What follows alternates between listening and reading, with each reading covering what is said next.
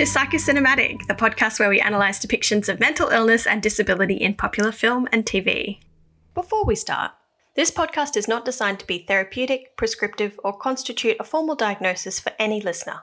For a longer version of this disclaimer, please visit the episode notes on your podcast app. You're with Stephanie again, and with us is also the fabulous Maz Fornasier. Hello, hello. It's so good to be back. Welcome back to the potty. It feels like home, you know? Always meant to be. This is our first interstate recording. Yes, this is difficult for me, but uh, it's difficult for me too. we're working it out. We're working on it. It's fine. So, just a little bit of an update on what's happening with Psychocinematic lately. We have a Patreon now, which is awkward. I don't like asking people for stuff. No, he should. It's fine. I also set up a Twitter account. I've made two Oh tweets. Oh my god, I love that. I don't understand how to use Twitter at all. It's very confusing for me, but I reckon you could manage it. Maybe you can manage it for me. Yeah, okay. Be a PR agent. I also set up a Facebook group, but there's nothing going on yet, so I'll make it more exciting. So, Maz, before we get into what we're doing today, is there anything you've been watching recently that isn't necessarily mental illness or disability? Um, I watched uh, a show called The Third Day Ah, with um, what's his name? Jude Law. Who's that? Is that Alfie? yeah, he's the, Yeah, the yeah. young pope too. You love that show. Oh, I love the Young Pope. Um, yeah, that was good. It was. It's like sci-fi. I don't even know. And I've been watching Snowpiercer, the show. Oh, what is it like? It's good. I enjoy it a lot, but I hate the main character. But it's also got Jennifer Connelly. She is amazing in it. She's really, really good. Oh, Really enjoying her. Um, and other than that, I've been watching um, Gordon Ramsay. So okay. that's some mental illness there for you. Let's no. I, I don't do real life people that are alive. Very traumatic show for everyone involved. But apparently he's had to tone it down because he had a heart attack. And I, I do see the difference. He's a lot, a lot kinder. Maybe that's why he suddenly appeared on MasterChef finally. I don't watch MasterChef anymore. I stopped watching it too. But what I do watch is Keeping Up with the Kardashians now. I'm about to finish season 14. Jesus, Steph. To be fair, I don't always actually actively watch it. It's just on. It's an enjoyable show. Like, there's a reason why it's been around for so long. It's just, it's pretty good. the little each episode problems are Oh usually so stupid. Like Kris Jenner decides she wants to be cremated and turned into a diamond for one episode. Like, wow, wish my life was that exciting. But what have you been watching other than that? Well, I've been to the movies twice in the last Twice. 72 hours. So I saw another round, which was pretty good, Mads Mikkelsen. And today I went and saw Promising Young Woman. Definitely worth watching. Have you watching any shows? Because I actually need shows. Michael and I are watching Luca Guadagnino's show We Are Who We Are, which is on SBS On Demand. It's kind of about, you know, coming of age and discovering who you are and what your sexuality and, and your gender is. And mm-hmm, mm-hmm. I'm also watching Search Party, but I'm not Oh my god. interested oh, as much. Steph, you're gonna love it. It's so good. So good. We have different opinions. Oh, what? Oh my god, yeah. anyway, whatever.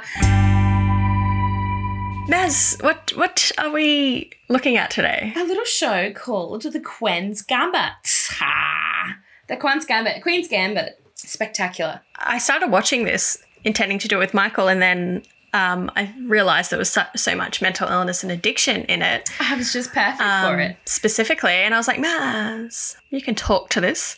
And like, I picked it because it's very popular at the moment. Oh my god, it's actually insane. Yeah, apparently, like, sales of chess have skyrocketed as a Oh, result. yes. I think the pandemic was well timed with Oh the my God, release yeah. of the show, though. It was it's like the the the kind of like Tiger King effect of like get everyone at home, release a show.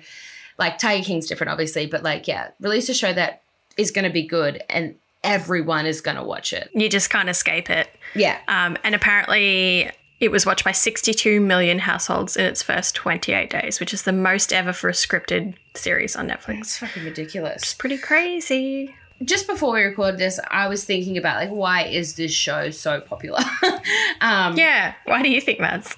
well, I was just reading a little bit um well, the director, who's it directed by? It was written and directed by Scott Frank and co created by Alan Scott. Scott Scott. So Scott has written some iconic movies, Marley and Me, Oh, Marley and me. uh, Logan, and Minority Report Oh, yeah. is an example. But I don't know, maybe because it's a limited series, like this doesn't really leave any room for there to be more episodes. It's like one and done, which is what I want more from series. Yes, exactly. And um, it looks, it feels like a movie. It does. Yeah. I did actually think it was a movie initially, and then I realized it wasn't. And like costume set design, really, really great. Very Mad Men feels. um, yeah, true, true. And very good cinematography. Um, what's the lead actress's name? Anya Taylor Joy, who's famous for being in The Vivitch. The Vivitch. yeah. Have you seen The Vivitch? Yes. No, I have not watched seen The Oh, Vivitch. see The Vivitch. Uh, okay, I'll watch The Vivitch. it's very good. She's a good actress, and I've also read some criticism about the movie being like it was too pretty. the movie, the show. I read similar. Yes. Yeah, she's too pretty. But it, yeah, it's just like this very, um, the way she moves her body and moves the chess pieces, the way she stares at the camera is just like overly feminine, like delicate, very Mm, graceful. true. Um, Very- a little bit yeah. twee, even like Yeah, I can see a lot of young girls like wanting to dress like her and have the same hair like her Yeah. after watching Yeah. this. for sure. But it it's not the most sensational story. Like No, it's not at all. it's about chess. I know, and they make chess seem so much more interesting than it actually is. yeah. But like I, what I've said to people is like it could literally be about any game. True. Like I don't give a fuck about chess. well, it's like I read somewhere else like it's it's like a sports story, you know, someone hmm. trying to get up in the ranks and then making the touchdown or whatever, but it's chess instead. yeah, it's like a journey, and that's wonderful. What's your journey with chess, Maz? You taught me how to play chess when I was young. I do remember you teaching me how to play chess. I do not remember that. I well, I do. It's very important for me. How old Um, were you? Look, anywhere between like four and ten. I just have no idea. I joined the chess club with my bestie at the time uh, when we started high school because we didn't know anyone. So we hmm. thought we'd join the chess club. And we were the, like probably the only girls in it. And we just went there on lunchtimes because we had nothing else to do. and then once we started having to compete in tournaments, we're like, oh, fuck this. we quit. Oh my god, tournaments! No, I couldn't think of anything worse. yeah, nah. I did hear that Heath Ledger was supposed to Yes, direct the yeah, he- adaptation. and then he and then he died. Yeah. And Elliot Page was supposed to be the star. So, what's your history with chess, Steph? You just told me. I just told you. you just told me. but other than the uh, the you teaching me, I don't really have any interest or like I'm fine with chess. My housemate um, and very close friend Philippe loves chess and will just play chess on his phone on the toilet for like hours. um, and he used to bring out his chessboard at parties. Or just like when we're just like hanging out with people, and it would be really frustrating because we're like, Philip, we're trying to like chat. Like, can you not play chess right now? So I've um I've always been a little bit like chess negative in that way. hmm. I don't think I've picked it up since high school. Like I haven't played a game since then. I played a few games with, with Philip. I've indulged him, but what like he's getting better. You know, he's moving on. Moving on to other games. No, not really, but he's just not as annoying about it. Should we talk about the plot? Yes. The show starts off telling the story of nine year old Beth Harmon, who's lost her mum in a car crash, which seems to be self inflicted, and has to grow up in a strict orphanage. It seems her single mum had some mental health issues as she struggles to look after Beth, and during flashbacks, we hear her say some pretty harsh truths to Beth, like, someday you're going to be all alone, so you need to learn to take care of yourself, and that people shouldn't be trusted, etc. So while she's at this orphanage, she befriends the building's custodian, Mr. Shaibel, when she watches him play chess. What's his actual job? I don't know if he like I think he's just like a janitor. Like he just he just sits downstairs. he seems to just sit and drink and play chess. all day. Yeah, good for him. Like good job. Yeah, So she demands to be taught how to play by him. Very forcefully. Yeah. Very yeah, she's a bit bit of a bitch as a kid. In the orphanage, the kids are given daily tranquilizer pills, which one of her like bullies at the time, but becomes a really good friend, Jolene. The token black girl um, lets her Oh. know she lets her know that they work better at night. So Beth starts taking them at night and she uses them to help her hallucinate chess moves and she becomes quite addicted. Uh, she starts getting really good at chess and impresses another school. Eventually, she gets adopted at 14 by Alma and Alton Wheatley. Alton is very absent and eventually leaves Dick. who clearly has some alcohol dependency issues, and she's often quote unquote unwell. So it indicates maybe some mental illness as well, like depression uh, or just alcohol problems. But Alma and Beth develop a strong bond. Beth encourages Alma to take her to tournaments to earn money, and they do. And Beth starts climbing the ranks and meeting lots of competitors in her way. Uh, Beth is also taking Alma's trankies at this time, Yeah. too. Trank Queen. Alma's tendency to drink has influenced Beth, and she soon develops an alcohol dependency. Alma eventually dies of hepatitis, which is alcohol related, and she's given the house by Alton, who then wants it back, but then she eventually buys it off him. There's a subplot of Beth being into fellow player Townes, who is gay, but it's not like explicitly stated. Yeah, it took me a really long time to cotton on to that. Yeah, me I just- too. Even when it was kind of like, oh, there was that guy in the room, Yeah. his friend who is supposed to like be his boyfriend, maybe, possibly. I in my head, I was still like, yeah, they're still gonna still end up together. It was never really like, why not? It's 2020. I just, yeah, I think there's this idea that she couldn't end up with him because he's seeing a man, but I'm like, yeah, so what? He can still, whatever. That's true too, yeah. Also, her and another player, Beltik, become a thing as she becomes his protege, but he leaves her because he can see that she's too obsessed with chess. So Beltik can also see that she's becoming an alcoholic. Towards the end of the series, she's taken in by under Benny Wattswing, who is the US Oh my national champion, God, and played by Thomas bitch. Sangster Brodie, who I cannot take seriously. bitch. Like, I okay, so I, I did figure out that he was in it before I watched it, but as soon as I saw his face, I was I vomited. Look, he, he did a great job in this show, actually but he just badly. he still looks eight. He's supposed to be like a cool, uh, intimidating Cowboy, dude. Yeah. No, I'm not feeling it. Anyway, she seems to get her drinking and drug taking under control as she stays with him as she plans to defeat the world champion Borgov. She fails the first time in Paris as she relapses the night before as she's seduced by the French Cleo, who's played by Kaya Scodelario, who's Effie from Skins. Oh my god! And she has the worst French accent. I did well. I bought it obviously because I thought it was terrible. Um, so she loses the match to him in Paris, has a huge binge, then gets back on the horse and ends up winning against the world champion in Moscow with a little help from all of her chess friends. So, first category is Was it played by anyone with lived experience? I guess not just who's playing it, but the creator of the show. So, did you find any information? Because I couldn't find anything on the director or writer of this series, but I did find a lot about the writer of the book. The author was, is it William Tevis? yes. So I had information about William Tevis, who incorporated his own personal experience with addiction into the novel. Um, he was diagnosed with heart problems. um, rheumatic heart something. Yeah, he was rec- he received regular doses of sedative phenobarbital. Um, so barbital, I think, is like um, what a lot of people used to take before they started taking benzos. So it's similar type of drug, and it often goes with addicts. Um, you often prescribe something to help you, and then you get addicted to it. Just happens a lot. So yeah, that's his. I read something that was like, I loved them. He was just like, these are the best things. Oh, look, honestly, I get it. So he's he's talking about his own experiences, um, and I can definitely see that, especially taking it from a young age and then forming an addiction. So it's in that way positive. I also read that Beth was based on Bobby Fischer, who had a very similar trajectory of a chess career. So he was super young. He was like the youngest grandmaster or whatever they call it. I listened to a podcast called We're All Mad Here, which is fantastic. They talk about the history of mental illness um, and they cover Queen's Gambit and mental illness in high ranking chess players. And there's so many of them that were said to be mentally ill and so many of them suicided, which is pretty fucked up. It's insane. Like it's just fucking chess, guys.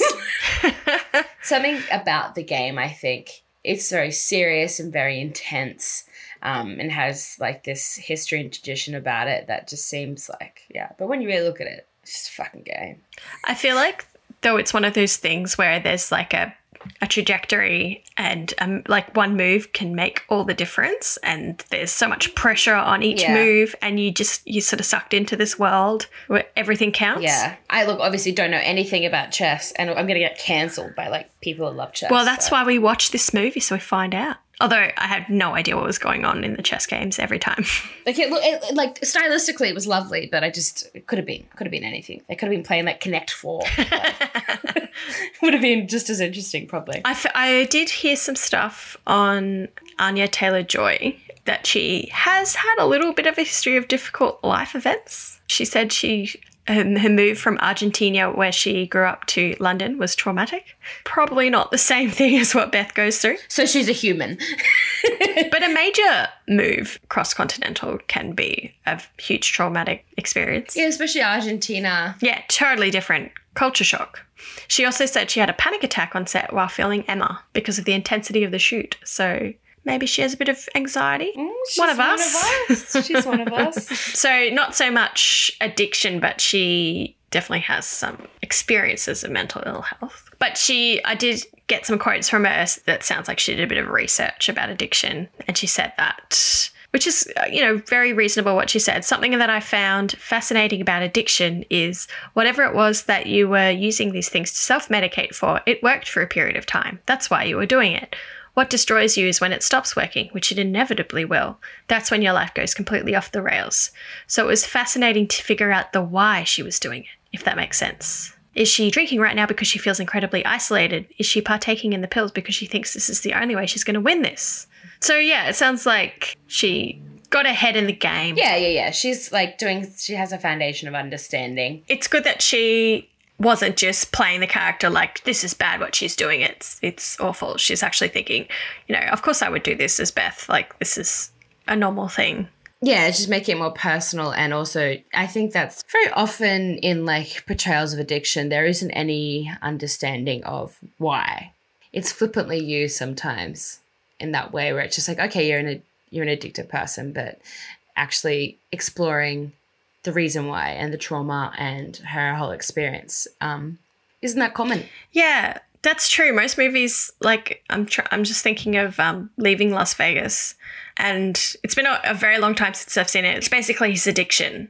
And i don't remember there being any backstory. Just this is just who he is and whoa isn't he really fucked up? Like there's not a lot of movies that actually go back and explain well let's move on to the accuracy of the portrayal of mental illness because what we do know she definitely has is drug and alcohol addiction and dependence or what is actually classified in the dsm as substance use disorder mm-hmm. so I'll just briefly go through that criteria, but it's pretty obvious that she meets it. Mrs. Psychologist. So, to meet the criteria of severe substance use disorder, she needs to meet six or more of these criteria. There's about 12, I think. She definitely meets this. So, firstly, taking the substance in larger amounts for, for longer than you're meant to. Um, so, she definitely s- seems to need more and more of the alcohol. definitely. She has heaps in her cup. Uh, she drinks super quickly. By the last episode, she has huge benders. And she stores a lot of the tranks when she's younger to take more and more. Another one is wanting to cut down or stop using the substance, but not managing to. So, like when she's in the orphanage and they stop giving out the tranquilizers, she's like, nah, I can't handle it. And then she goes into the big, Yeah. the big, comically large glass jar of pills. Um, look, love for the the fact of the movie, wonderful historical accuracy, or just accuracy in general. Probably not, but I'm into it. Yeah. And it just shows what she's willing to put herself through to get more. Yes. Third criteria spending a lot of time getting, using, or recovering from use of the substance. We definitely saw her getting and using. We didn't really see much recovering. No. Cravings and urges to use the substance. This is something she definitely talks about, especially towards the end of which what she really wants is a drink and stuff like that. Fifth is not managing to do what you should at work, home, or school because of substance use. In this one, she's actually quite high functioning. Like she Extremely. uses the drugs to succeed in chess, but then she goes too far and that puts a spanner in it. So it does end up impacting her functioning eventually. Home life seems to be okay until she has a bit of a spiral, and then home life is bad. But yeah, she's all in all doing great in that regard. Yeah. Continuing to use even with when it causes problems in relationships. I feel like that doesn't really happen quite as much. Apart from with Beltik, he leaves because he thinks she needs help. It doesn't seem like it does cause many problems in her relationship, but it, she has very strange, complex relationships that are, aren't. It's more her relationships that are the problem rather than the drugs making it a problem. Yeah, Also, giving up important social, occupational, recreational activities because of substance use, she kind of, it's more the opposite for her. Like she engages in those things with Yeah. the substance use. the only time it's a problem is when she um, misses that like inconsequential tournament. yes. Um, but that's it. that's, yeah. But I mean, that's also common. Like it can just happen, not all the time, but sometimes. Yeah. Using substances again and again, even when it puts you in danger. Yeah, she like, when she was a kid, she shoved like a handful of tranquilizers in her mouth, which was a bit silly. It's silly. Obviously, she OD'd. Continuing to use even when you know you have a physical or psychological problem that could have been caused or made worse by the substance. We don't really see her have necessarily physical problems, but maybe just her when she goes on a bender. It's a little bit hard because it seems as though unt- until the end of the show, really, when things start to spiral, she doesn't really have any negative effects from them. Yeah, she's kind of doing great. Yeah. In the in like the process of the TV show, they're helping her. They're actually like what she needs to succeed. We don't see any physical withdrawal symptoms or anything. So why wouldn't she continue to use Yeah. them if they're, if they're appa- appa- apparently so wonderful? Although she does see her foster mum deteriorate and obviously die from alcoholism. So I guess seeing that didn't necessarily stop her from drinking. So you could make that case. And lastly, two more needing more of the substance to get the effect you want, which you kind of touched on. Like she takes more and more as she goes along. Yeah. And then development of withdraw- withdrawal symptoms, which can be relieved by taking more of the substance. And again, we didn't really see these apart from being hungover that one time. Yeah. So yeah, definitely meets the criteria. I think we should also just touch on what drug she's actually taking. Yeah. Um, so it's like a fake drug in the show.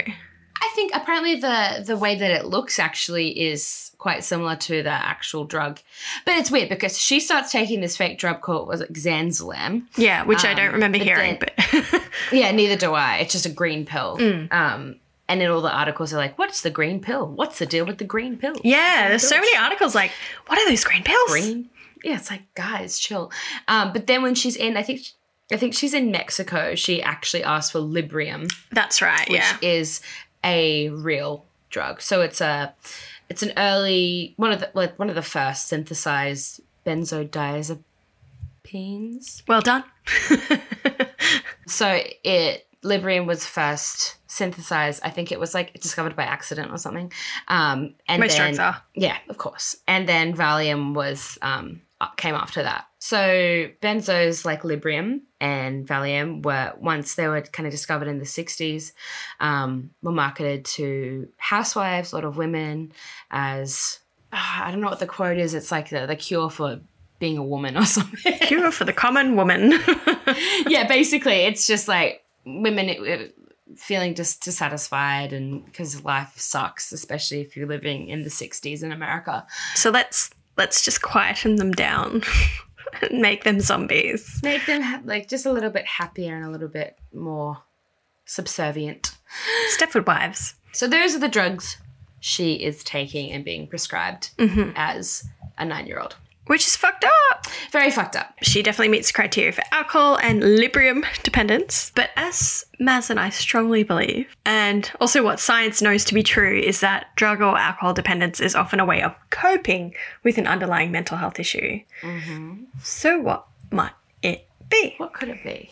I do think she's go she goes through grief over her foster mother dying. Yeah, and she doesn't seem to have any grief about her actual mother dying. Not like obviously we don't really see it. We don't spend that much time with her as a young person, but like she doesn't seem to cry or really show any emotion. Well, let me tell you why I think that's the case, Maz. Oh, bitch, okay. That's probably because I think that what her mental diagnosis might be is complex trauma and a disrupted attachment from her mother. So it sounds like her mum was quite unwell herself and not necessarily the most affectionate, nurturing mum who gave her what she needed. So that probably developed a little bit of a disrupted attachment that Beth had with people in general, with like relationships in general, like a, Okay. a model for not wanting to attach to people, which is kind of why she's so aloof. Okay, so that's like a response to to not having a very affectionate or caring parent. Yeah, I guess it's kind of like emotional and maybe physical neglect. And what happens to kids who have that experience, like childhood abuse or neglect, is they can develop what's called complex PTSD or complex trauma. It's actually not in the DSM, Mm. but it will be released with the ICD 11, which is the other diagnostic uh, manual for disorders. What do you prefer? Which one do you prefer? I use the DSM because it's more widely accepted, but they both have flaws. We'll not we'll not get into it. That's a whole podcast worth. It's a whole other episode. Um, but blueknot.org.au has a lot of information about it and says that sometimes a parent or caregiver has their own trauma still affecting them. For example, from mental illness, from drug or alcohol misuse, or from being emotionally unavailable. And that can cause complex trauma. Um, it's not just children who might experience too, it can be adults who go through war or domestic violence or b- being a refugee. And it's so common. it's not given like it's it's not even in the DSM and there's so much that is to be said for it. So Honestly, like, look, this is just like a dumb take, but like, I'm just living my life on social media, whatever. But everyone's just got so much trauma. Like, Mhm. part of the trauma is just living this year. so Beth's trauma, like why I think she probably has this, is obviously she survives a pretty traumatic car crash. Her mother was behind the wheel and seems like she intentionally did that. yes. She doesn't have any family left. There's like No. question mark over fa- uh, the father, and I think someone in the orphanage says he was yet another victim of a carefree life. I don't know what that means. I was convinced, I thought there was going to be a big twist at the end, that um, Alston, is that his name? yeah. Was actually her father. that, was, that was what I thought was going to happen. And like, because, I thought maybe it would have been like Mr. Shaibel or something. I don't know. oh, well, that would make more sense. But um, the mother says that it was actually his idea to adopt her. So I think she was just trying to make Beth feel better, maybe. But I was like, oh my God, is that why he adopted her? Oh my God. Because he's secretly her dad. Yeah. But obviously, she knew that, like, she was told that he died, but he was alive. So she sees, she knows he's around somewhere, uh, or, or was anyway. So knowing that she was not wanted by her father like that Yes. Yeah. fucks you up. Also, the neglect of being in the orphanage and not, you know, being able to be your own person. The, ne- the neglect of being drugged. Being drugged every day. I could do it. I wonder what does that do to the development of a child's brain? Well, that's a big part. I guess that's more complex developmental trauma, particularly over the in the first three years of a child's life. It's a really critical time. So if if you're going through any of this stuff at that time, it can really um, impact the child's developmental growth, cognitively, physically, and emotionally and socially. So I, I've worked with a lot of kids where they have diagnoses of things like anxiety, ADHD, other developmental disorders. And when you look at their history, you can definitely make a link between what they've gone through and those things. Yeah. Because your brain, their brain is most vulnerable then, but it can also be the most malleable as well and, and improve, like develop back because it's so flexible then. But often it's too late. It just keeps going bad. Doesn't mean that you can't recover and improve from trauma, but it's a lot harder as you get older. Really? Oh, also another evidence uh, evidence point is that her mum seems to have some mental illness, doesn't seem to take care of herself. Yes. Also, she was a mathematician with a PhD. She's not very affectionate. She goes on these really negative rants about stuff. So that would have definitely made an impact. And interestingly, adults with childhood trauma are more likely to have substance use disorders than those without. I like I didn't read that much about PTSD, CPTSD, blah, blah, blah. um, but 14 times more likely, 14 times. That's insane. ac- according to what I read. So I'll just briefly mention the symptoms of complex PTSD. Sorry, PTSD is post traumatic stress disorder. I should make sure I say that. So CPTSD has six symptoms, and three are also the same as PTSD. So the first one is intrusions, which is like past flashbacks or or just memories and experiences, Mhm. which I think happens throughout the show. Yes, unless it's just for the um the viewer, but I doubt that. Well, it seems like she gets that's specifically a flashback at the, in the in the last episode when she finds out that her mum wanted the car crash to happen. Avoidance is another one, which is more like withdrawing from others and using ways to numb yourself from emotions, like avoiding emotions. Yeah, she seems to do that quite a bit. That's why she's taking drugs. I think that's the problem I had with her. Well, actually, no, it's not the problem I had. Like seeing her at school and all the girls, she like you know the girls didn't like her. They were kind of bullying her a little bit, but she just didn't give a fuck. like she was like, okay, cool. yeah. And then obviously she goes to their house um, for that. They're like watching some dumb show or whatever.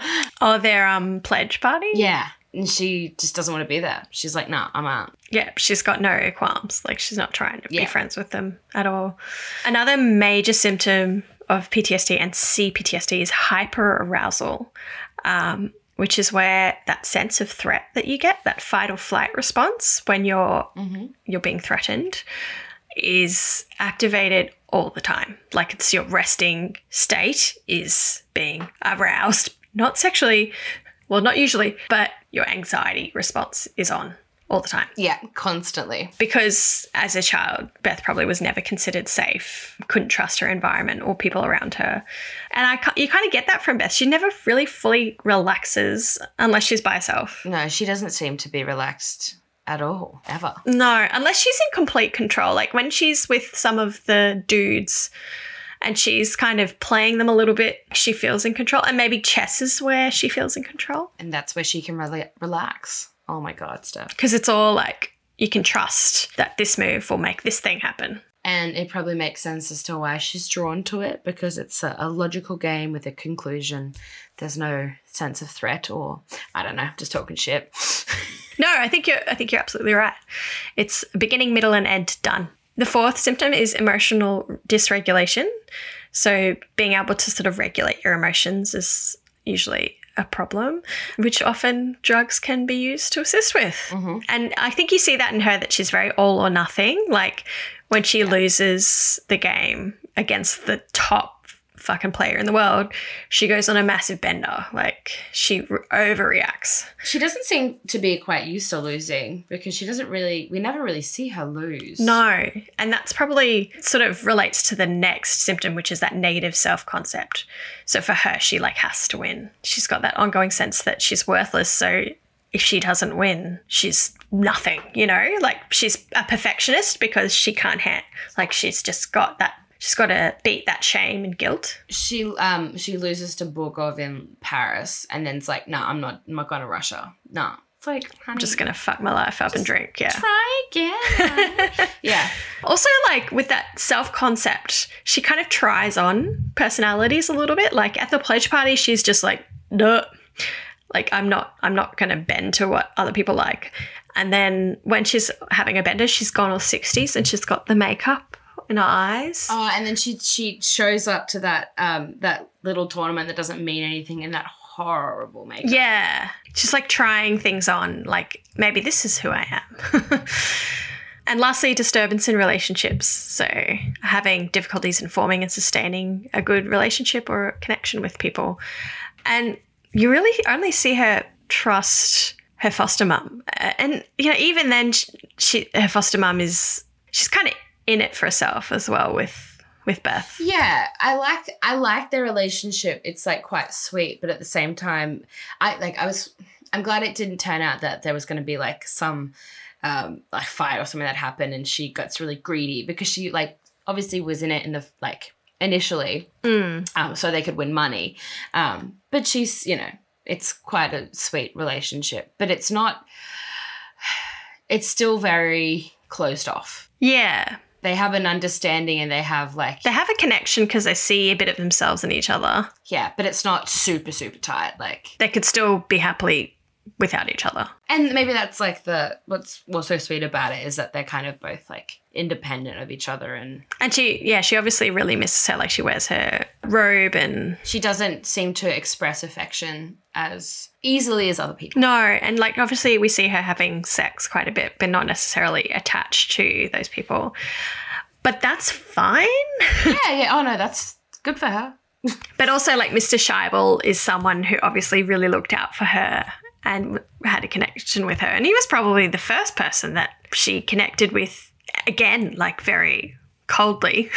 Yeah, he's a dick. bit of a dick. But then she finds out, oh, he, like he followed her entire career and he cared a lot about it. Yeah, Maybe he could have sent her a fucking letter, but anyway. I know, right? Like, come on. Like, if you're that obsessed with someone, just like, you know, reach out. Reach out. So yeah, I think she has complex PTSD. Actually, borderline personality disorder and CPTSD can look very similar. I have heard this. I have heard this. Yes, actually. I think there's like in terms of the criteria of meeting it, there's only like one one or two differences really in like diagnostically. Yeah, they're very, very similar. And there's some people that believe that CPTSD is actually what borderline borderline is. Um, but I won't go into that because um, I kind of I, I do actually agree, but that's another podcast episode for another time too. So, what do you think, Maz? Do you think sh- that makes sense, or do you have any other ideas? I think that makes sense. This is uh, something that I felt like I picked up on watching it, but also I'm not an expert because you are, but she does seem, in my limited understanding, to have some autistic traits, Mm. um, which I found very interesting. And not much written in terms of like, I don't know, uh, journal articles or whatever, but more people with autism talking about how they see her um, portrayed in her behavior Mhm. they have picked up that she seems to be coded as autistic. What sort of things in the movie made you, or do people? The show, Movie show. from my perspective, just um, kind of the way she doesn't really respond to people and doesn't really give a fuck. Um, she seems as though she's not she's not processing emotions as uh, another person would.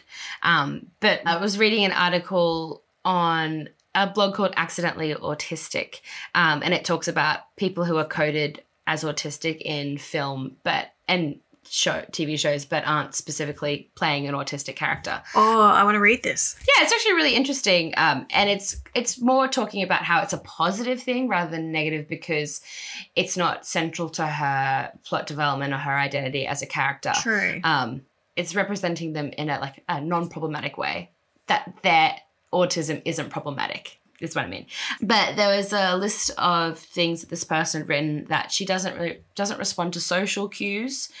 She asked for clarification um, when people are asking her questions. Like she can't really read between the lines. Um, she's disinterested in socializing. She clearly has a disregard for gender norms, which is the whole you know lot to do with the premise of the show because she doesn't give a fuck that she's a woman. She will go up against the She's super confident that way, which I don't know how you could have insanely confident could have done that. I would have been so intimidated. But anyway, yeah, totally. and an abnormal ability in one particular area. So that's her being Good at chess. very keen. Yeah, very keen on her special interest and being very um, obsessed with it. But I also wonder if that's just how you are good at chess. Like you really have to live and breathe it to be that good at it. It might be part of the game. Yeah.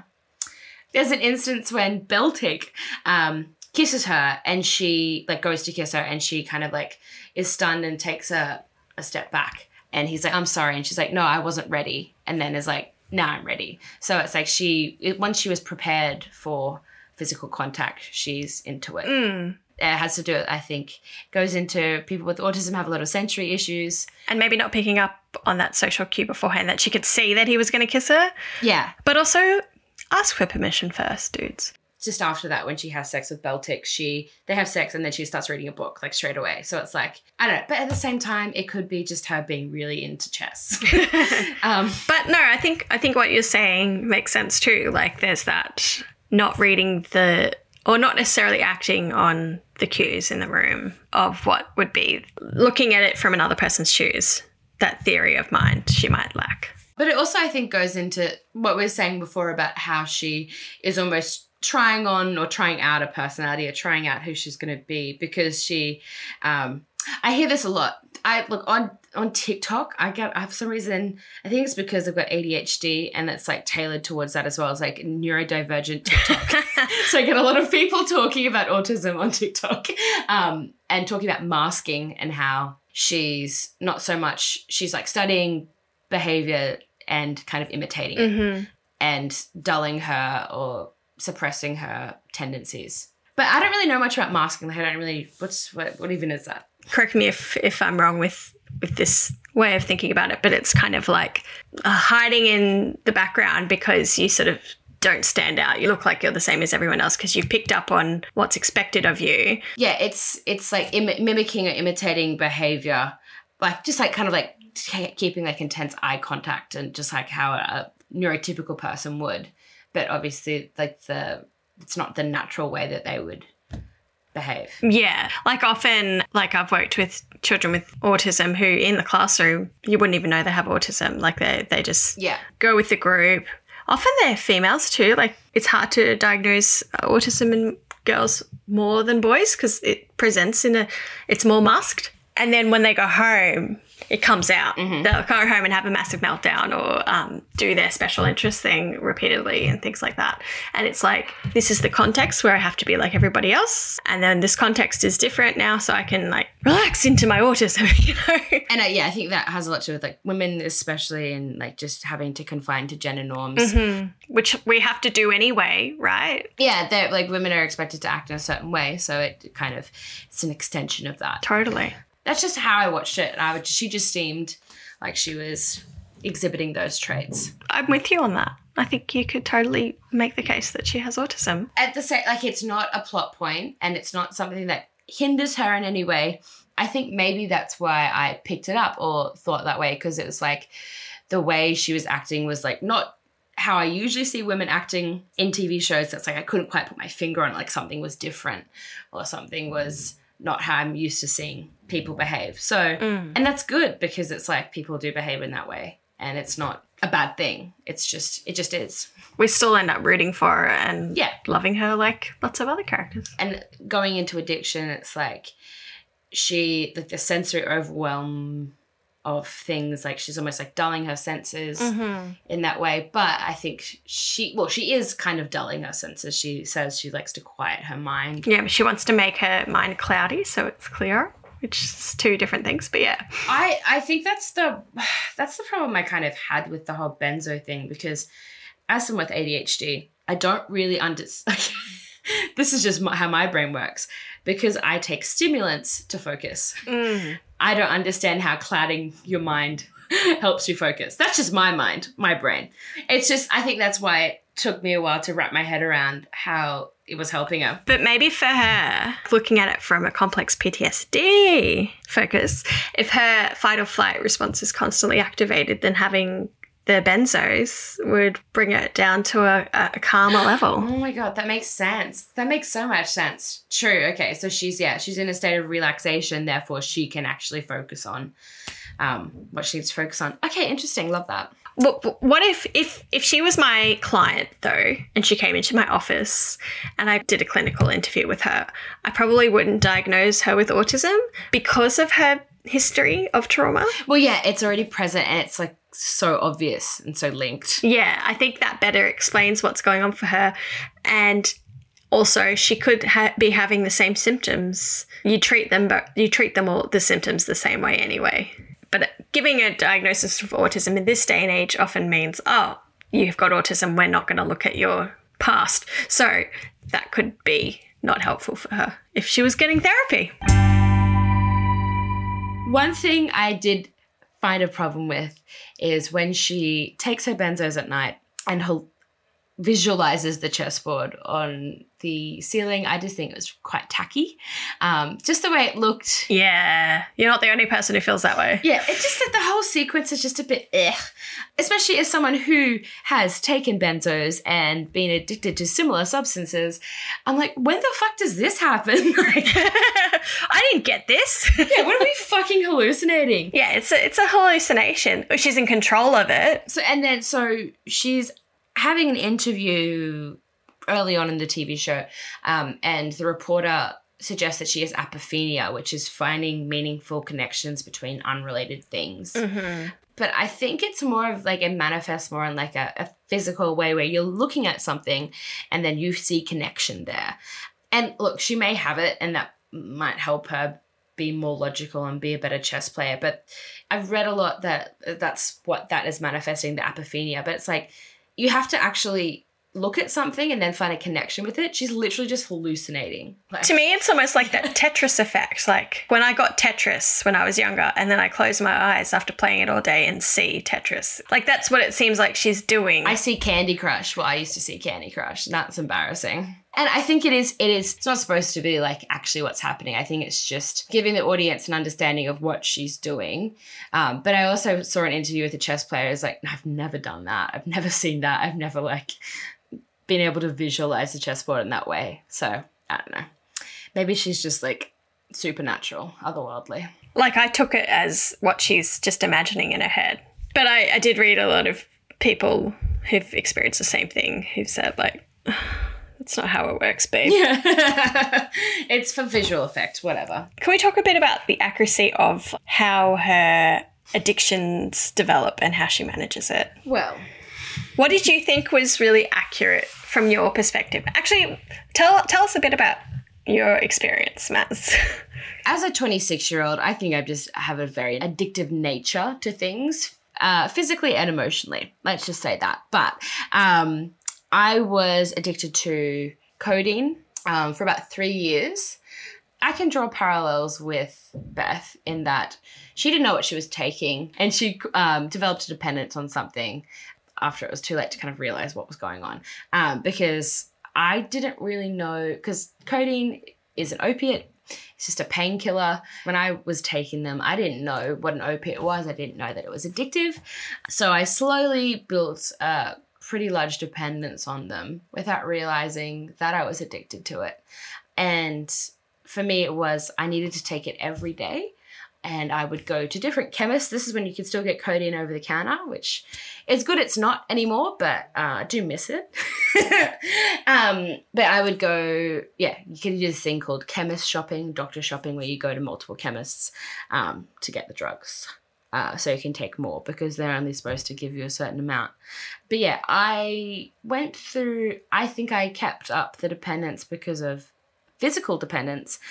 So I would feel gross and yucky if I didn't take it. If I, if it was like a day, if I missed taking it for a day or tried to, it was really hard to stop. But even when I had tried to wean off them and be clean, I, I hate that term, by the way. Clean implies that because otherwise you're dirty. if you're if you're on drugs, you're dirty. Yeah. But yeah, when I would try to be free from them, um, it would uh, it would take me about like two weeks, and then something bad would happen, and then I'd go back to taking them. So it it was a physical dependence, but also a mental dependence at the same time. Um, and this is the main thing I take issue with in this whole show. she doesn't show any signs of withdrawal No. ever. I really don't understand. Maybe that first scene in the orphanage when she's like desperate to have more. Yeah, That's the only sliver. and there but at the same time the way she takes it she kind of like she she saves them up so she can take them all at once so it's like she's not even taking it every day Yeah, true. um, in the beginning it's more it's more abusing rather than depending. but her friend jolene does say like we're gonna see some nervous orphans around or something. She she refers to the fact that the orphans will probably be going through withdrawal because they've stopped giving it to them.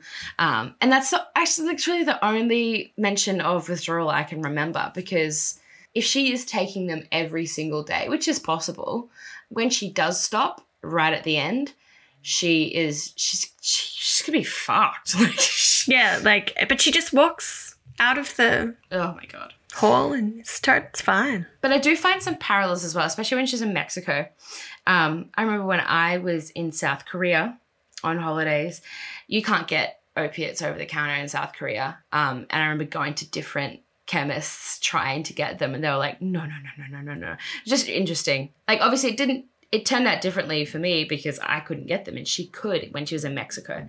Just that scene of her going around. Yeah, and trying to get some more. Yeah. I understand that it is it, it's positioned in a way that is increasing her ability um, and strengthening it. But then at the end, like she seems to be fine without them anyway. So I'm not that. Yeah, it's a bit tidy. Yeah, way too tidy. How did you find withdrawal? Like the fucking worst thing in the whole entire world.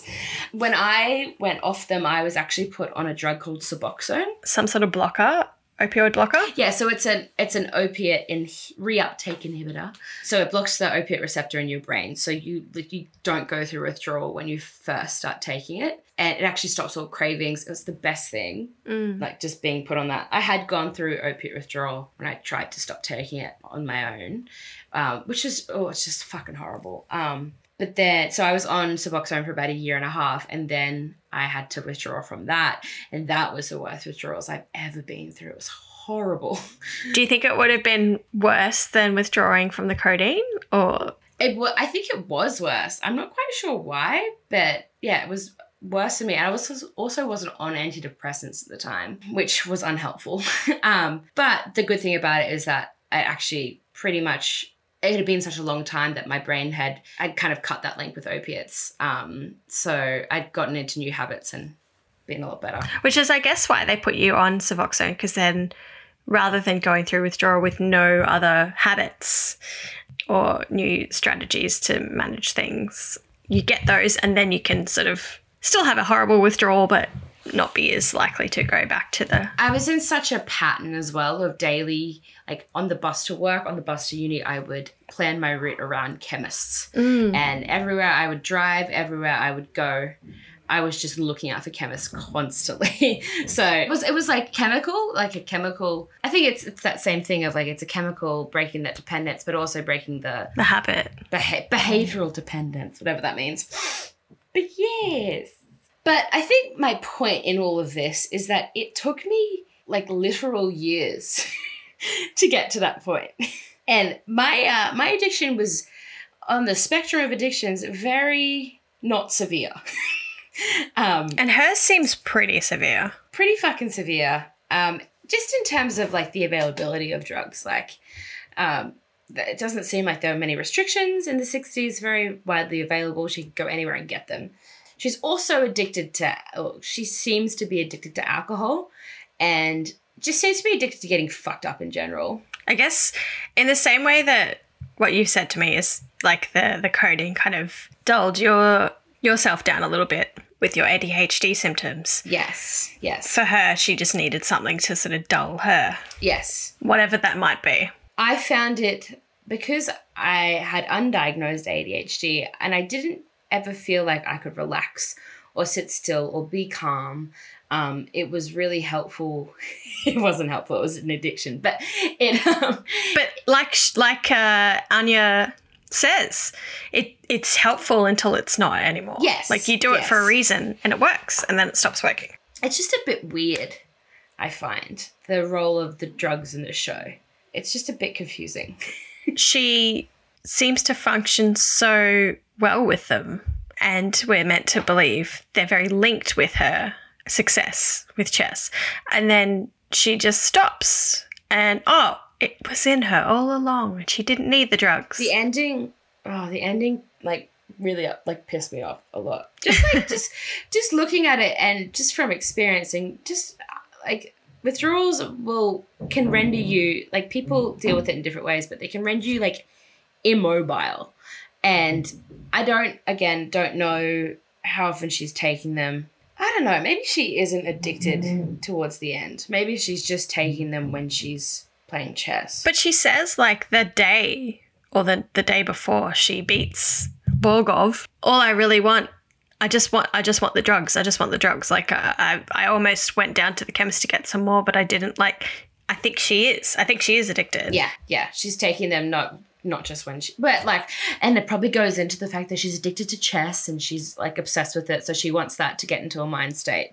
But one thing, one thing with that too is, um, I was reading an article by DidYouBlanket.com, which was like really critiquing the fact that, and which is common with people with substance use, is that there can be a link between something they love and and something uh, and and a drug or something that harms her. And the premise of the show is like chess and drugs are linked.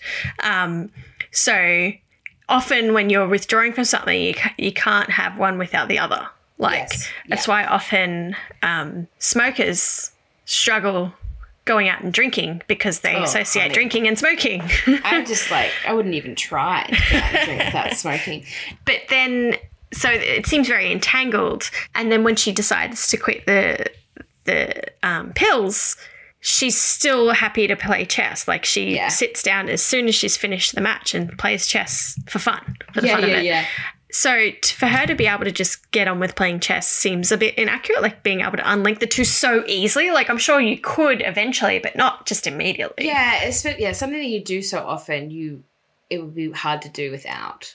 And I also I just I I know she's really good at chess, and I like that the the, the message is she can play chess without it. But I it is a positive message I find it hard to believe that she could play chess like that sober if she's been playing it high all her life. exactly I just she would just be a mess. Like she I would just, be like- so much worse because she would be going through withdrawal Well, and yeah, every through move she would be used to that move high And if her and if the drugs give her clarity, she is playing chess without that clarity. I don't know. It just it looks good on paper. it does but it's um would not translate to real life No, it just doesn't. Yeah, it doesn't really make sense.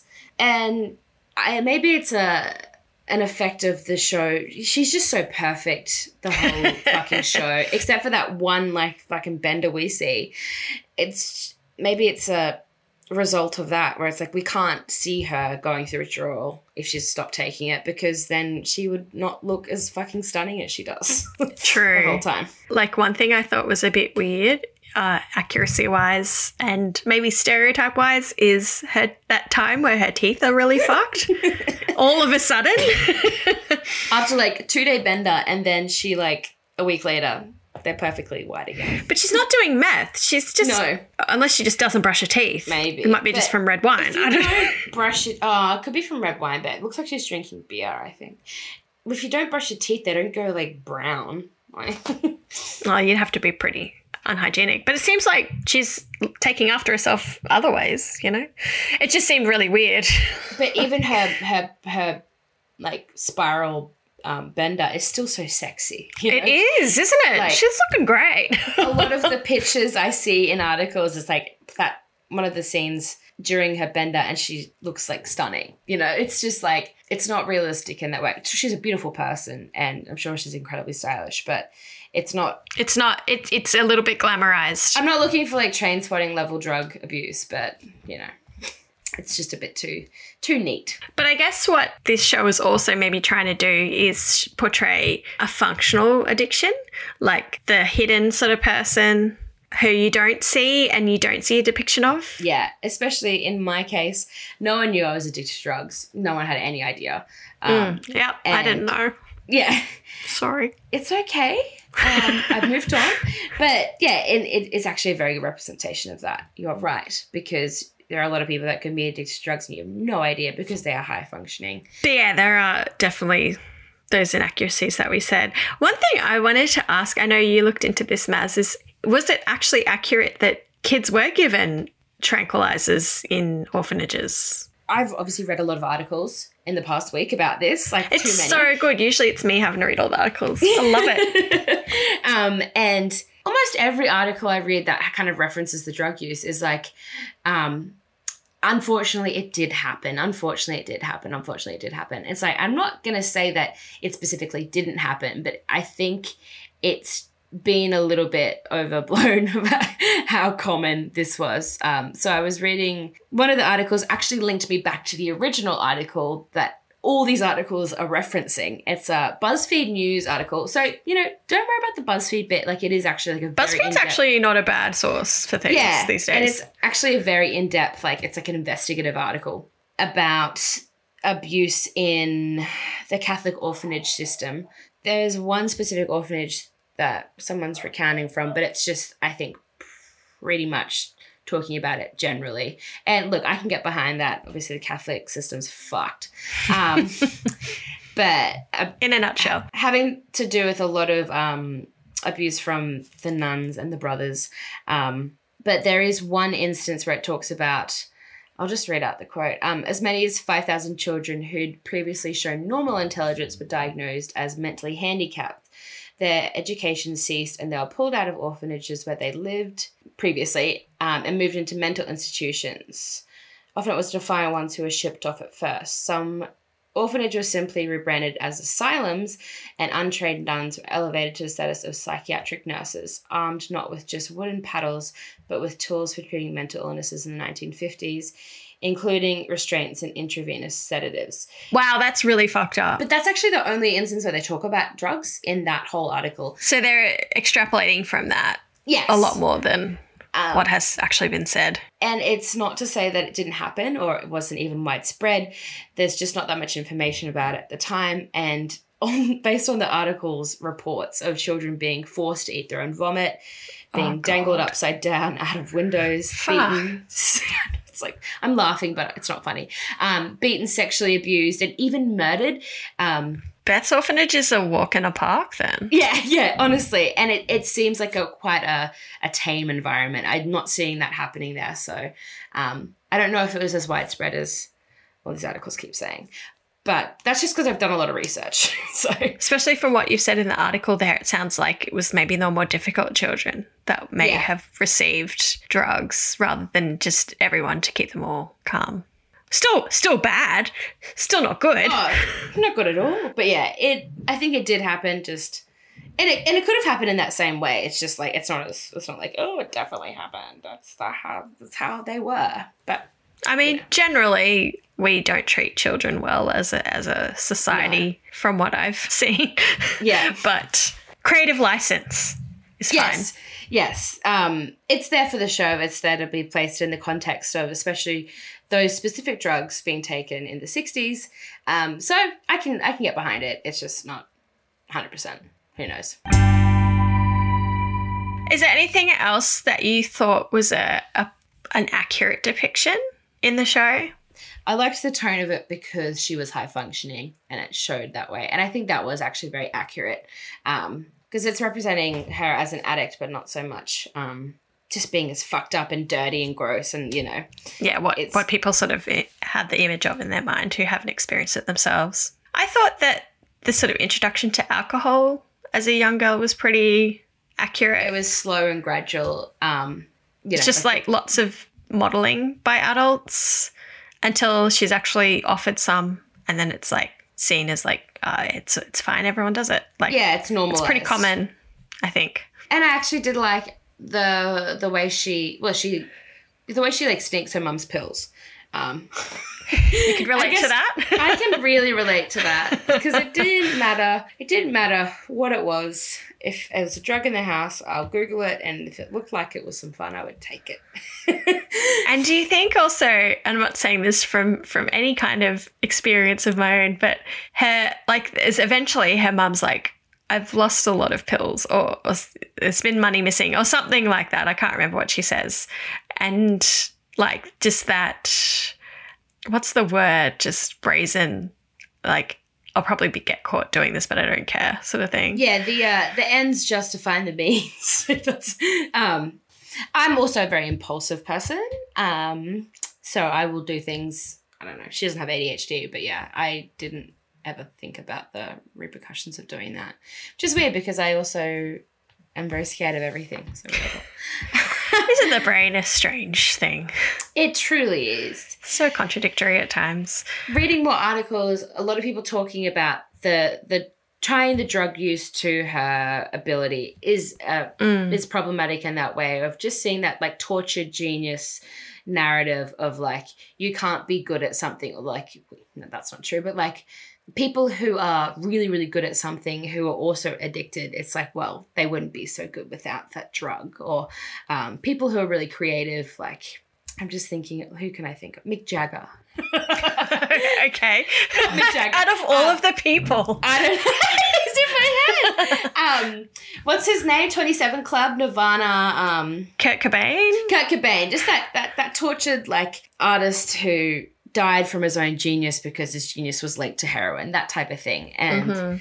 um, yeah, just fusing those two is I think problematic because no, people are just talented because they're talented. You know.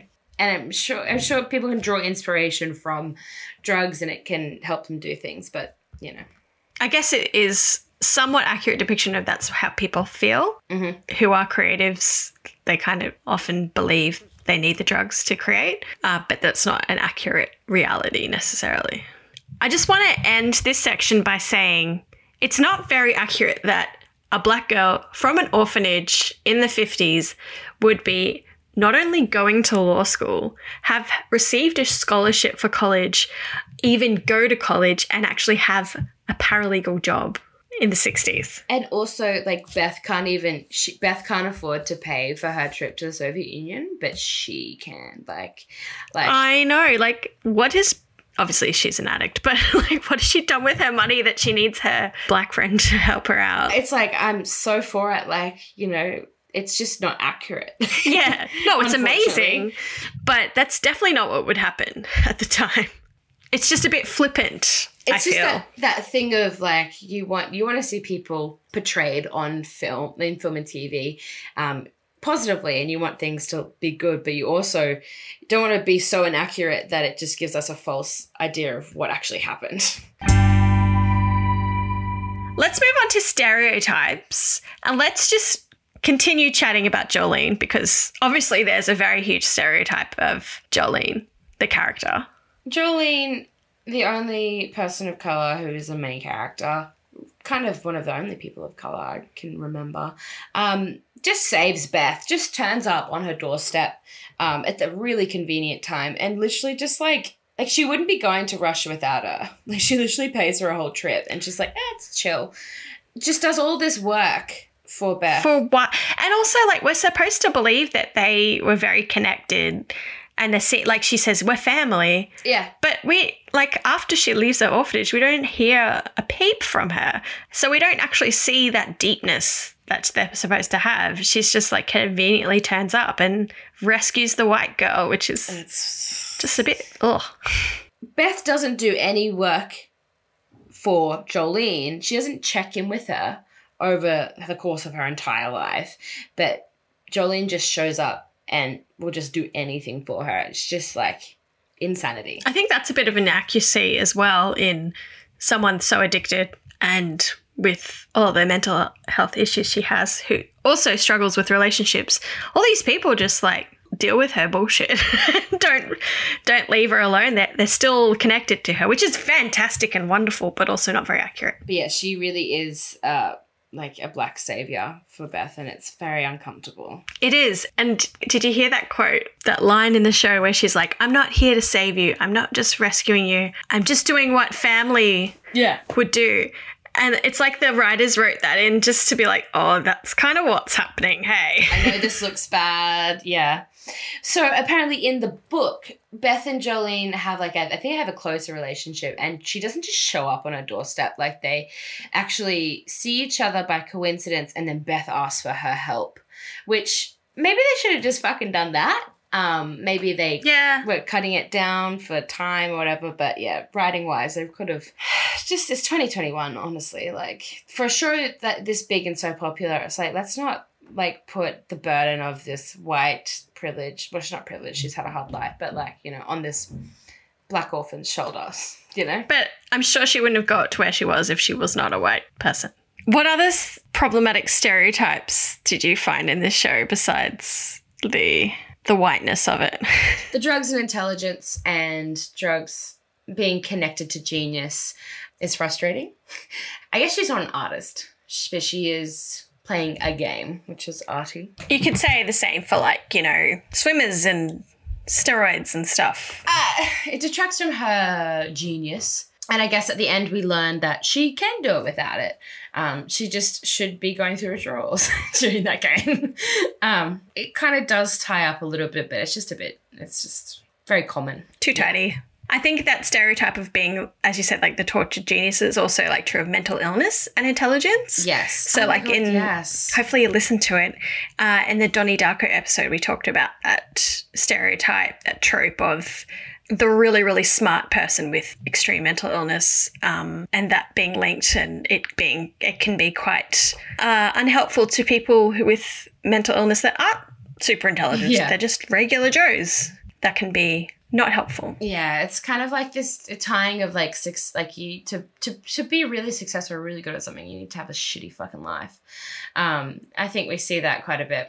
The other way around too, like um, to be the best, you have to have shitty mental health. Like you shouldn't look after yourself. You just gotta Yeah, yeah. run yourself through the ringer. We only really get much evidence of like during her bender, but like she'll put herself through shit, but it doesn't matter if the goal is to be achieved. And I think that just goes into society a little bit because we reward people who achieve a, like really great things um, and it's expected that you just have to kill you like not kill yourself but you have to put yourself like you have to go through so much you have to put your body through so much and you have to just Yeah, it's a lot of pressure. There's probably a pretty high link. I haven't looked at anything about it, but between like famous sports players or people that have achieved stuff and mental illness because of the extreme pressure to yeah live up to those expectations. And it's kind of like if i'm not prepared to put my body and my brain through hell i guess i won't be successful It's shit. I mean, you got to work hard, but yeah got to have balance. gotta have balance I uh, really hate the beautiful sad girl. It's trope that's in movies and TV shows all the time. Like, Yeah. she's supposed to be ugly in the book, which would make more sense. But as uh, one of the best Crazy Ex Girlfriend songs, she's in like a, a sexy French depression. You know, it's it's very attractive to be just so sad and mysterious and it's a bit glamorized. it's a little bit like virgin suicidesy as well like i wouldn't call her specifically like twee she gives me twee vibes uh, a little bit but it's just that like that romance of being sad and alone she always she has those really like intense looks. Those doe eyes and yeah. Try and break through to me, see if you can. like it's not her fault she's pretty it's not her fault. And like if I was Anya and I was that pretty and they offered me this role, I'd be like, yeah, fuck yeah. but it is it's very choreographed and it and it's I think that's I think that's has a lot to do with why people like it so much because it's mesmerizing because she is so stunning and everything is just just so like honestly just so yeah On the topic of like that sexuality as well, like her pr- promiscuity, like I assume they're trying to make us think she's very promiscuous. Yeah, I actually didn't I think because it goes into how she interacts and how she acts I didn't mind that she slept with a lot of people well seems like she slept with a lot of people But my concern is what they're trying to say about it. Like, are they trying to say that, oh, she just fucks lots of people? She's doing risky things. because yeah. she's kind of reckless yeah she's reckless and she's just yeah having sex Oh, I just thought of something. The only time it actually impacts her life is when they allude to having sex with Cleo. I also didn't get that from when I watched it. I didn't realize. Well, she was in the bed. They could have just fallen asleep, but I feel like they were queer baiting a little bit. I'm just like, yeah, they're good friends. That's probably true, but I read it as they're sort of hinting that they had sex, which is also dumb because, like, suddenly she's bi. Okay. There was no hint of that before now. in the in the context of a, of a TV show or a movie, like someone being in someone's bed, they're putting it there to lead us to the conclusion that they had sex. Yeah, exactly. That's what they're trying to tell you. I will say this: it's really interesting that character Cleo. There is a fan theory, a conspiracy theory, that she she's like a, a sleeper. No, she's not a sleeper agent, but she's like working for the Soviet Union, and she was planted in Paris to make Beth like, lose the tournament? get fucked up.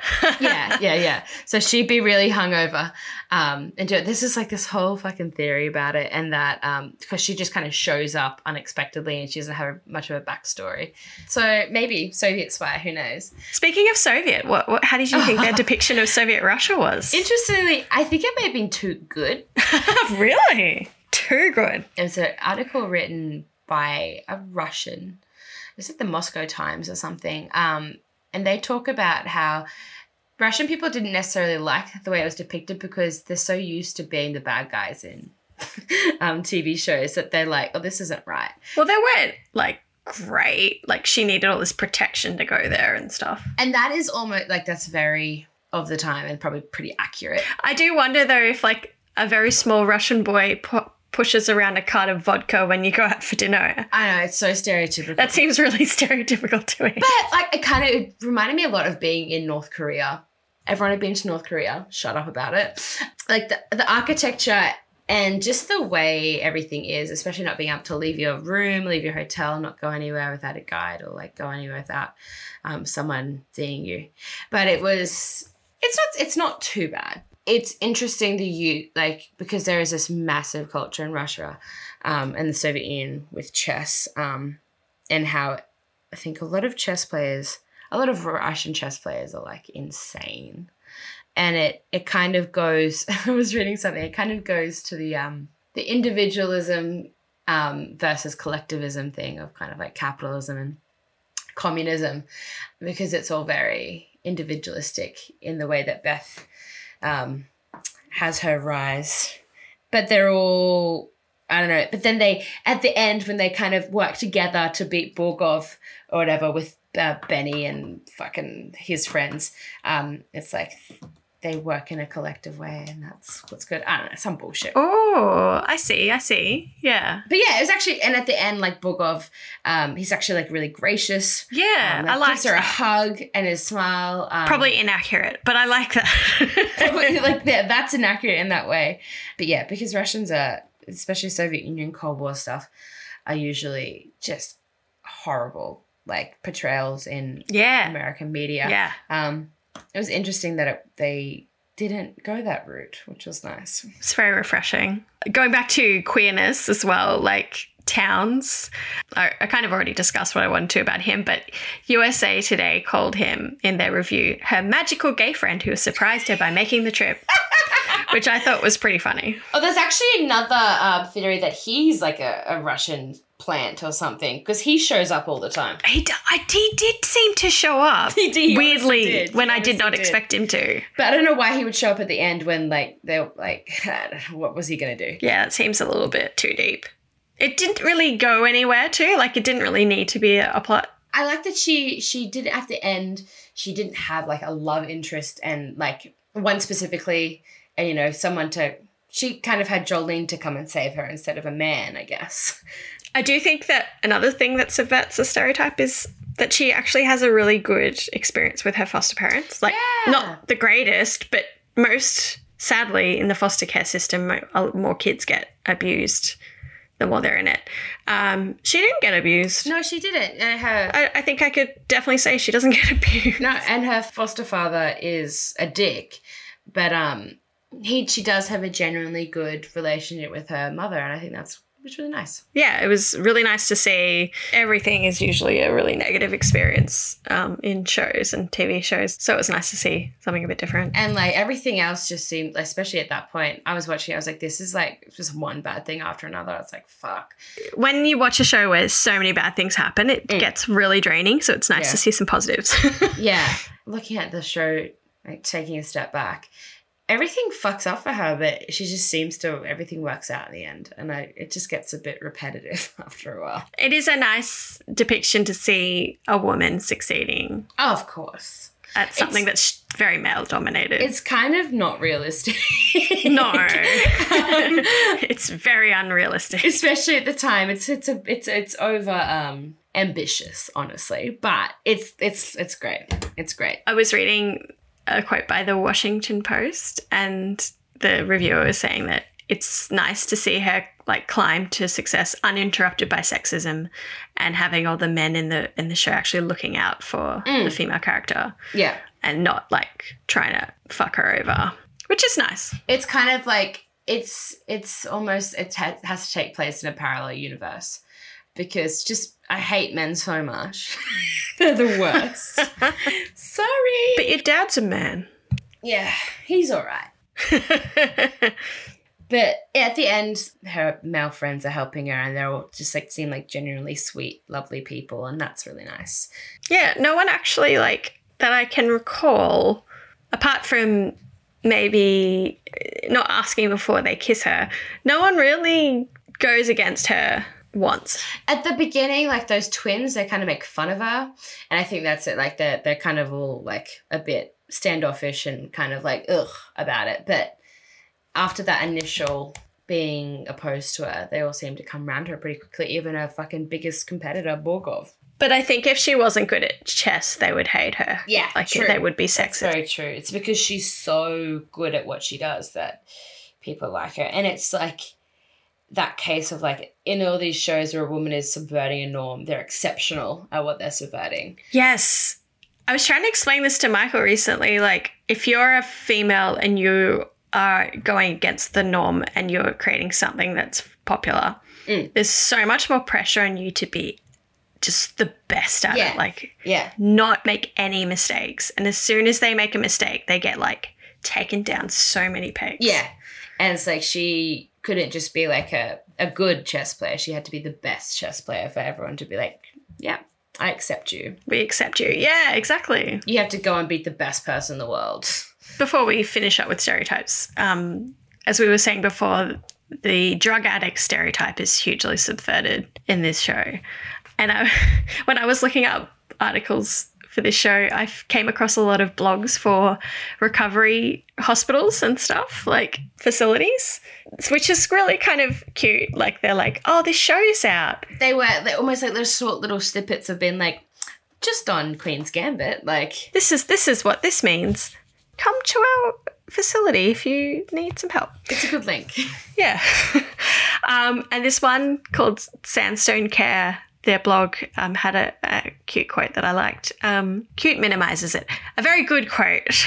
and they say high functioning addicts are typically very intelligent and driven people who struggle with substance abuse but do not fit the quote unquote addict stereotype.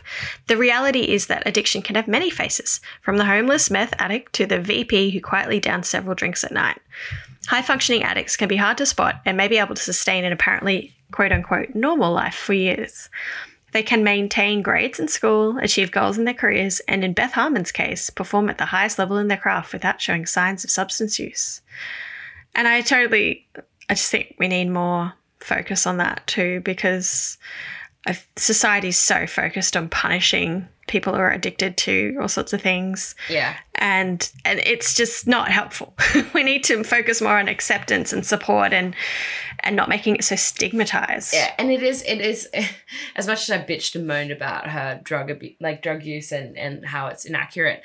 Um, the fact that we do see someone who is clearly dependent and addicted to something be really good at what she does is it's good, Mm. and she's not she's not bad and wrong because of it because so often being addicted to something um, is seen as a bad thing or you're a bad person or you've done the wrong thing. It's like, Yeah, it's like you individually yeah, have fucked up. yeah.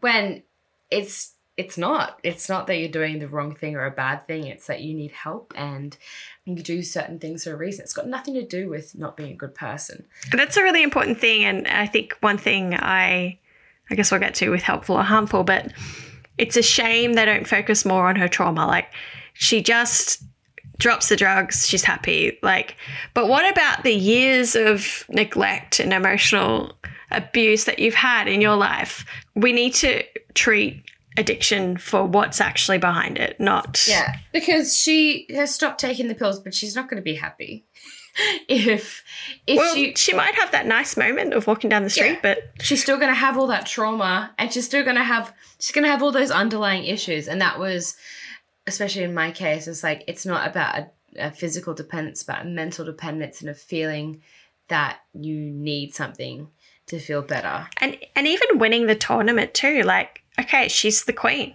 She's done she's done it. Now what? Now like h- how is she going to beat that like that perfectionism? I think queen's gambit 2 beth harmon is fucked. Yeah she probably like her life post that massive event is probably not so great because she's never going to reach that high of being the best person in the world. And then she's going to be like super rich and famous now she's going to have more access to drugs and alcohol. I think she's not going to be happy. That's my hot take. And like her life has been defined by achieving this goal. Now she's achieved it. Yeah. And she's like what 22 who knows like she's 14 and i guess now we kind of understand why people maybe a little bit people who were grandmasters in chess had yeah. like fell into such deep depressions it also just like doesn't seem like much fun I think that's what I struggle with this show. Like at times I found it kind of boring and unfun. she doesn't seem to be having any fun i guess it's not really it's more than a game It's a way of life. So let's finish off with whether it's helpful or harmful. I guess let's start with what's helpful about it without trying to repeat ourselves too much. As we've just said, I think it's helpful to see a depiction of a smart, young, pretty woman being addicted to something that we don't often see. Like it's a very common addiction. Yeah, and I like that it's prescription drug as well because it's. Um, I think we're getting to know more about prescription drugs now, but Mm. when you think of a drug addict in film and television, it's not often a prescription. It's something like crack. Yeah. Something less obtainable. yes, yes, and it's less like prescription drug abuse is so common. One of the recovery center blogs I read from Mountainside in America was saying like they like that the show shows that strength comes from sobriety. Like you can win despite drugs, Yeah. which I guess is what the show was trying to say at the end Yeah, and could be seen as a helpful message. it's just not realistic. But you also have to work at it. But anyway. Yeah, I think it, it's a it's a it's a good message, and yeah, it's like you don't need this to succeed, but it's not it's not that original of a message, honestly. It could have been done in a more um, realistic, less tokenistic way. Mm-hmm. I hear you. Uh, I thought it was a helpful kind of depiction of like fragile male egos, like the ones who are beaten by her, like how that some of them don't deal with it very well and Yeah. others do. Like in Russia, someone's like so humiliated. Oh yeah, they stand up and they're so cranky. Yeah, yeah, yeah. And then there's that really scruffy dude who just like was like, You are the best player I've seen. Like Yeah. he's just so happy. He reminded me of like Karl Marx. That's who I saw. okay. Your mate Carl. yeah, he was sweet. I love Carl. I was also just bloody helpful for the chess industry and getting people off their bloody phones. Yeah, I, think um the next movie should be like a solitaire movie because I love solitaire. Settlers of Catan. oh well, but yeah, I liked that she also she was actually like very non-emotional compared to the men who seem to be quite emotional. Yeah, that is so true. And we do we often see women being emotional, and she just seems a bit more in control of herself, just in control in general. Yeah. And that's nice to see a woman portrayed that way. What is harmful? okay, if you put it this way, if you were someone who you're not actively seeking an addiction, but the the, the thought of taking a prescription drug, taking a benzo every day, and not realizing that you can go through intense withdrawals, I think is actually very dangerous because. I don't know. You have to be quite impressionable and probably not know much about drugs in general, but A lot of people don't, though. yeah, no, truly. Um, that's mean of me to say. But um, yeah, I just don't think it's I think But you were one of those people when you first. of course I definitely was. Okay, sorry. No, um, but it, it, it, I think it is a little bit irresponsible in that way for a show that has been watched by so many people, Mm. um, and that was so popular. And I, I had a lot of people like coming up to me at work asking to buy like chess sets and stuff, and I was like, I'm sorry, um, From Daiso. yeah, we don't sell them here. I do know where they are. They're a bit more expensive than $3.80. I love that your kids love the Queen's Gambit. But yeah, like little like yeah, you know, like teenagers, stuff like that. So if you if you're not aware of how debilitating withdrawals can be, it's not it's not that good. I think that's my biggest problem with this show. Like, there's, you could be very enticed to take tranquilizers, if, yeah. especially with that hallucination. If you think that that's going to happen, like it's, it's a very clear, positive, helpful experience. That could be very damaging. Especially if the if you were to Google what drug she takes, it's not even a real drug. Which is probably why they did that, so that people, that you know, sales for Valium don't go through the roof. Yeah, yeah, yeah. That's true. That's very true. But I'm sure this is like a doctor's nightmare. Like people going in being like, I really what does Beth have? I want those. yeah, honestly. But yeah, it's a little bit irresponsible in that way. I guess this just some of the the fact that she doesn't go through withdrawal could take away a lot of the seriousness of addiction. And Yeah. reading some articles, a lot of people were quite hurt by just the fact that she just walks out and she's cool. Yeah, it's just Um, it's just lame. It really minimizes how much work goes into it, into recovery. the thing I did have to say about the Soviet Russia was that she is on the way to the airport and then she just gets to stop and get out of the car and start talking to people on the street.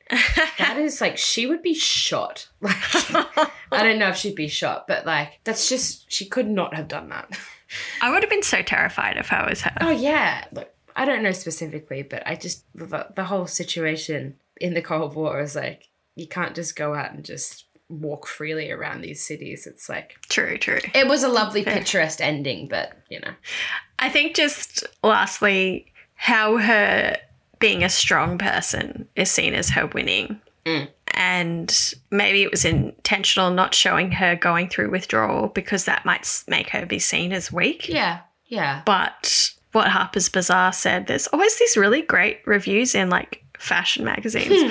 There's a missed opportunity to show Beth reclaim her own genius by doing the hard work and rewarding work of disentangling it from her addiction. yeah. So, you know, seeing her actually go through and recover would actually show her being even stronger to me. Yeah, like we had her little bender spiral, and then she did a little bit of work, but like, And then Jolene saved her. It was fine. yeah, but like she could have spent like half an hour going through a fucking montage or some bullshit of just her going through withdrawal, getting back into it, like Screaming baby crawling on the on the roof. yeah, honestly.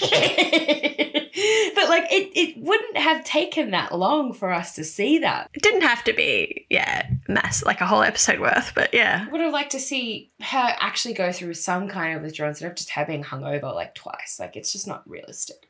Even it like when she's staying with Benny and she's supposed to be sober the whole time. Yeah. She may as well be drunk for all we know. Like, Yeah, yeah, She's the same. But like she did all that hard work then. Like that would have been a perfect opportunity. I don't know. It's like we spent that much time just like. That would have been a great montage. Yeah, I I wish I directed that montage.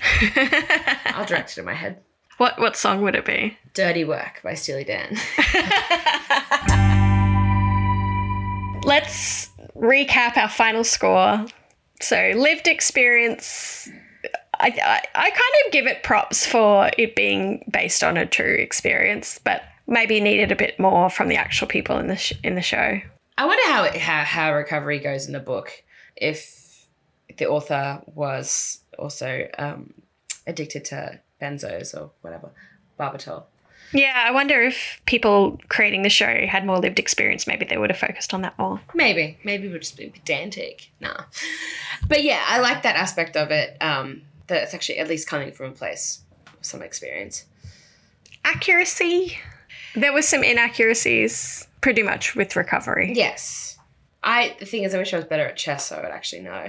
we could do a whole podcast about that. But we've managed to do a whole podcast and not mention the actual game of chess. Yeah. So I'm sure there's like a bunch of like people being like, she should. She, there's no way she would have done that move. it's interesting though. They actually did proper moves in the show.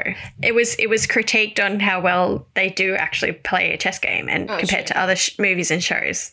Like they did a good chess game, whereas other ones it's like that's not a move. But we're not here to talk about accuracy of chess. I don't care about that. Um, her mental illness, aside from the drugs, it seems, isn't portrayed too badly. no, I agree. Um, yeah, in terms of accuracy. It's just it's not the mental illness itself, it's the way it manifests, which doesn't seem to be quite accurate. I think it manifests pretty accurately too. It's just um, the actual experience she has with the drugs and off the drugs that is inaccurate. I think. Because uh, like the way she um, acts as a child in terms of like dealing with her trauma seems to be like a like a accurate portrayal. I'm not a psychologist, but you are. Well, actually, she doesn't deal with her trauma at all, but No, she doesn't. I mean, like the way she acts as a person who would have gone through that trauma. um, so points, but some negatives. Yeah. there. Yeah. Stereotypes. It subverts a few, but also creates a lot. The it's a nice subversion of her being a female. That's a good sentence. Um, the the aspect of her being a woman in chess. it's great. Um, but in the mental illness side of it, it's pretty stereotypical. Yeah, I think um, there's definitely some fresh takes on addiction, but also other things around it. There's some stereotypes. Helpful or harmful? Where do you think it on the balancing scale of between helpful and harmful? Which which way is it tilting? I think it's almost it's, it's I think it's leaning towards the harmful side, especially like just considering what I just consider what I just said about the um people who might not understand how addictive these drugs can be. Yeah, That is harmful, I feel. But at the same time, what I was saying about her poss- her being coded as autistic, I think is helpful. The maybe the idea that you can go through some really terrible shit in your life but still succeed is helpful. Um, certain aspects are helpful and certain aspects are harmful, I think. But I just I, the drug thing just is it niggles at me. I feel like it's a little bit irresponsible, so I put it more on the harmful side. Yeah. I think it depends on who's watching. Yes, Whether yes. it could be helpful or harmful. Someone who's been through it, helpful. Someone who hasn't and is maybe considering trying some drugs, Yeah, probably harmful. So out of four, I think I would get give it like I don't know. I'm still on the fence. I'd give it two out of four. yeah. I was thinking two as well. I was thinking two as well because it does. It is positive. There's some really good shit in it. It's but really helpful, and then it's harmful. That's what we've been saying. so it's help. It's a helpful, harmful TV show. Thank you, Maz, for discussing Queen's Gambit with me. That's all right. It's been my pleasure. It's been my absolute fucking pleasure. It wasn't. I really enjoyed the show, so it was a good excuse to watch it. Yeah, it was. It was a. It confirmed that when I watch something for the for the podcast, it doesn't mean I'm going to not enjoy it Yeah, because I did enjoy watching this one. it was nice. Thanks for listening, everyone. If you like what you hear, please don't forget to rate and review on whatever podcast app you're using. It'll help us get out there more. And subscribe to the podcast as well. Follow us on Instagram, Twitter, and Facebook. All the things. And throw us some bones on Patreon if you have some bones spare. See you next time. Thanks, Maz. Thank you. Bye. Bye.